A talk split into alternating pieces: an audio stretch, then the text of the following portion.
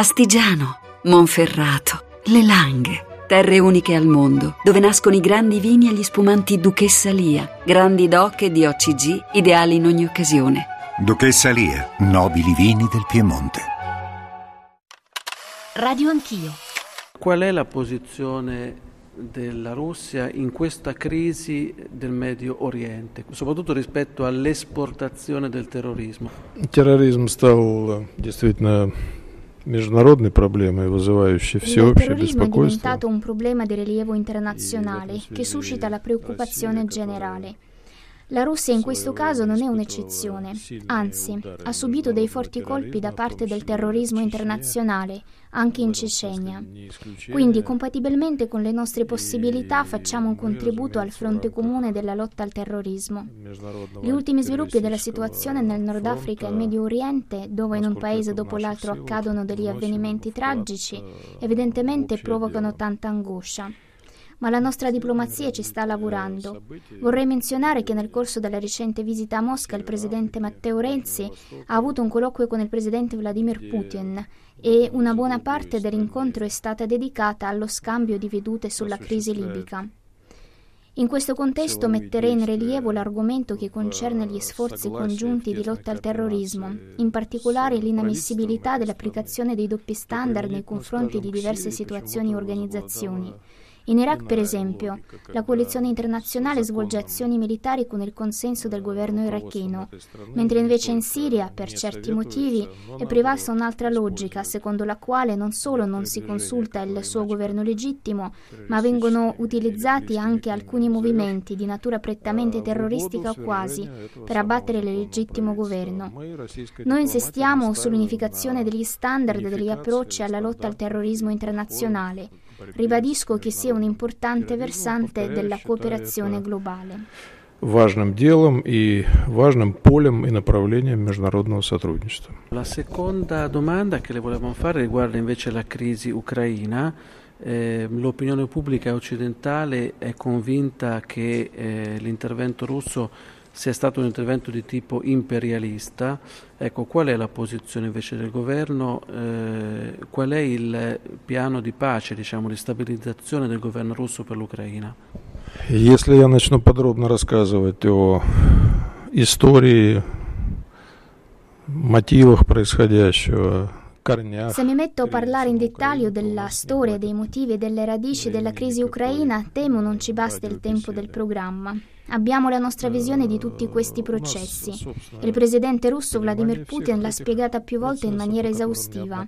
Riteniamo che quello che è successo in Ucraina nel febbraio del 2014 sia stato un golpe anticostituzionale. Proprio per questo poi ci sono accaduti molti eventi drammatici. Vengo subito al dunque. Non ci può essere un'altra via d'uscita dalla situazione creatasi in Ucraina che la realizzazione coerente, precisa e onnicomprensiva degli accordi di Minsk raggiunti nel febbraio scorso. Credo che sia il punto di vista non solo della Federazione russa, ma anche di altri partecipanti del processo, comprese la Germania e la Francia, le quali assieme alla Russia sono i garanti dell'adempimento delle intese. Queste ultime prevedono il riconoscimento della sovranità e dell'integrità territoriale dell'Ucraina, la non alternatività della soluzione politica della crisi. Quindi, tutti e 13 punti degli accordi di Minsk, con la loro tempistica e le fasi da rispettare, sono il risultato delle trattative di 17 ore a Minsk, cui, come saprete, hanno partecipato i massimi esponenti dei quattro paesi. Dunque, non esiste un'altra alternativa seria a questo documento. Intendiamoci, esso costituisce un compromesso e di conseguenza ogni parte coinvolta può accentuare questo o quell'aspetto degli accordi di Minsk a seconda dei propri interessi. Però torno a ripetere che non esiste alcuna buona alternativa. Noi continueremo a lavorare alla realizzazione degli accordi. Notiamo già dei momenti positivi. Tutto sommato il cessate il fuoco viene rispettato, si effettua il ritiro parziale delle armi pesanti.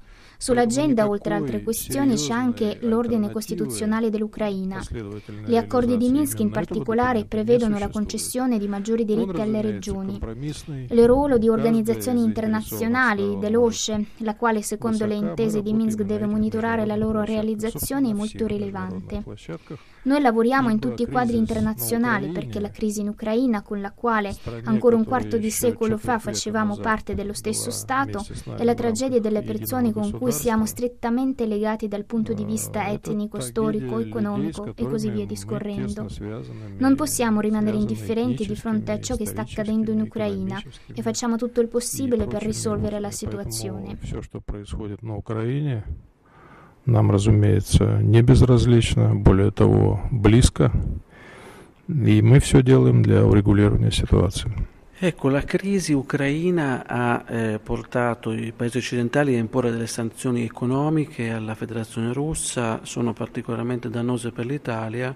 Il presidente Putin ha detto che eh, i eh, governi occidentali dovrebbero prendere esempio dall'Italia nel relazionarsi alla Russia. Che cosa ha eh, voluto dire e eh, che cosa si aspetta la Russia appunto dall'Italia per eh, la stabilizzazione dei rapporti tra Occidente e Federazione Russa e in generale per la distensione. Ну, и с, с Италией у нас э, традиционно добрые отношения. Coltiviamo tradizionalmente buoni rapporti con l'Italia, cooperiamo in molti settori e abbiamo una partnership positiva nella soluzione di numerose questioni chiave della politica internazionale. Capiamo ovviamente che l'Italia fa parte dell'Unione Europea, della Nato, è legata dalla disciplina del blocco transatlantico. Al tempo stesso apprezziamo molto la coerente linea della leadership italiana che dichiara la necessità di mantenere i canali di dialogo politico con la Russia, sostiene sempre sempre i mezzi diplomatici della risoluzione della crisi ucraina. Si pronuncia sfavorevole alle forniture delle armi in Ucraina e all'adesione di Kiev alla Nato. Noi, ripeto, prendiamo in considerazione questa posizione e la apprezziamo debitamente.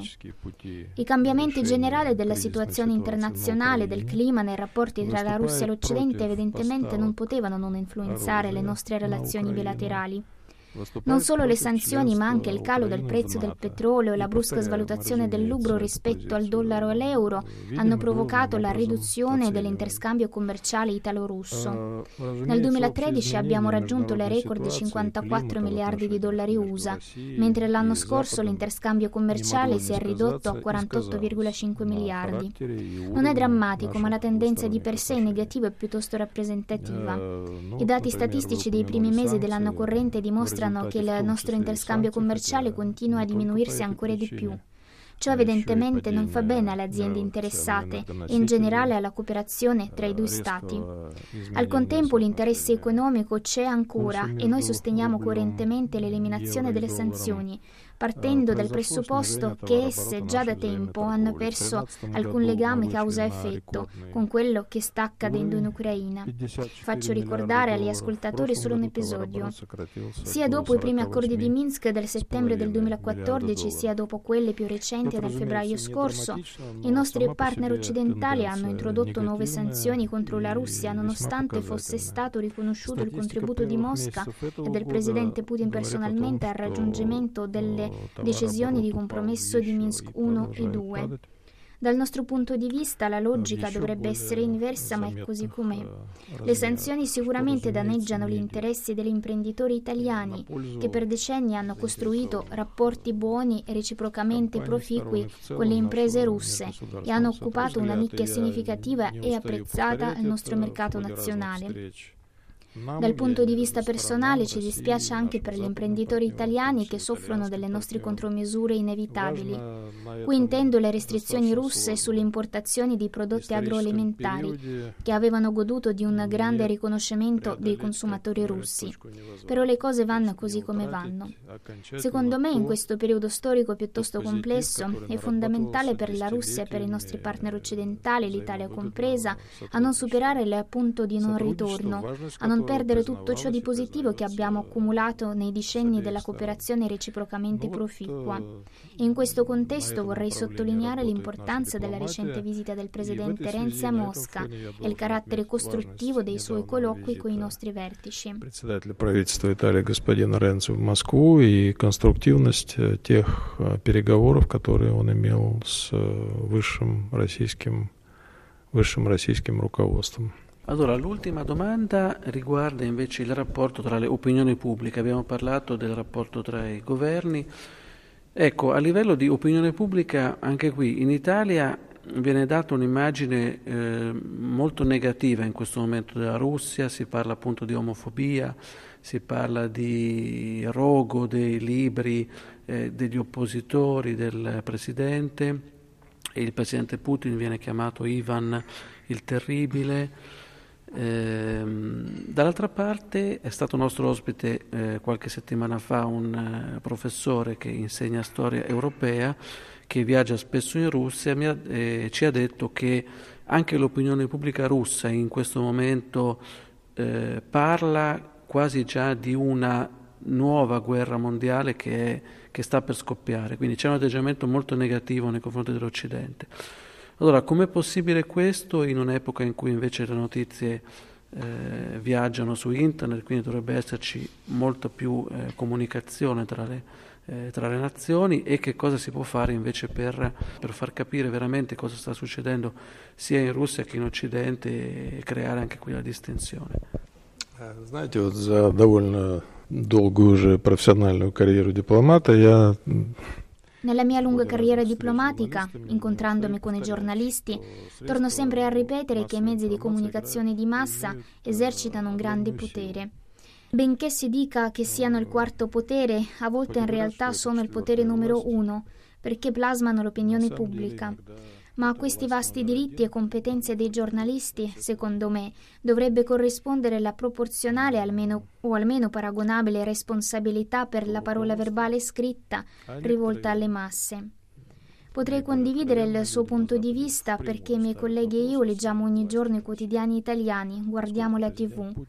Sì, qui si crea un'immagine non molto positiva della Russia di oggi e dei nostri vertici, soprattutto ma non esclusivamente a causa di quello che sta accadendo in Ucraina.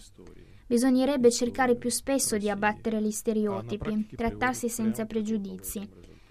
Sono riconoscente a lei e a questo programma radiofonico per aver concesso, e non per la prima volta, la parola all'ambasciatore russo, affinché gli ascoltatori possano sentire un punto di vista alternativo. In Russia questi offensivi attacchi da parte dell'Occidente suscitano ovviamente la reazione negativa.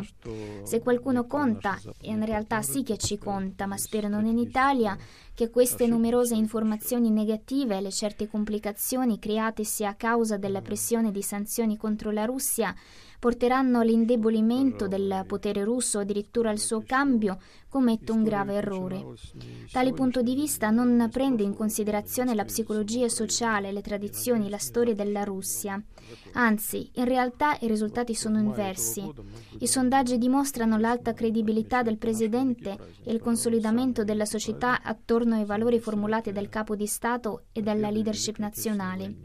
Dunque, credo che alcuni nostri partner occidentali facciano uno sbaglio strategico nei loro calcoli. La storia non è iniziata l'anno scorso con la crisi ucraina e spero non finirà domani. Nel maggio di quest'anno festeggeremo in atmosfera solenne la data per noi più importante, ovvero il settantennio della vittoria nella grande guerra patriottica, nella guerra più sanguinosa della storia dell'umanità che il nostro popolo ha vinto pagando il prezzo incomprensibile di 27 milioni di vittime. Penso che oggi dovremmo ricordarci più spesso delle lezioni storiche della lotta comune contro il fascismo. Grazie. Второй мировой войны на, на Западном фронте действий. Пожалуй, все.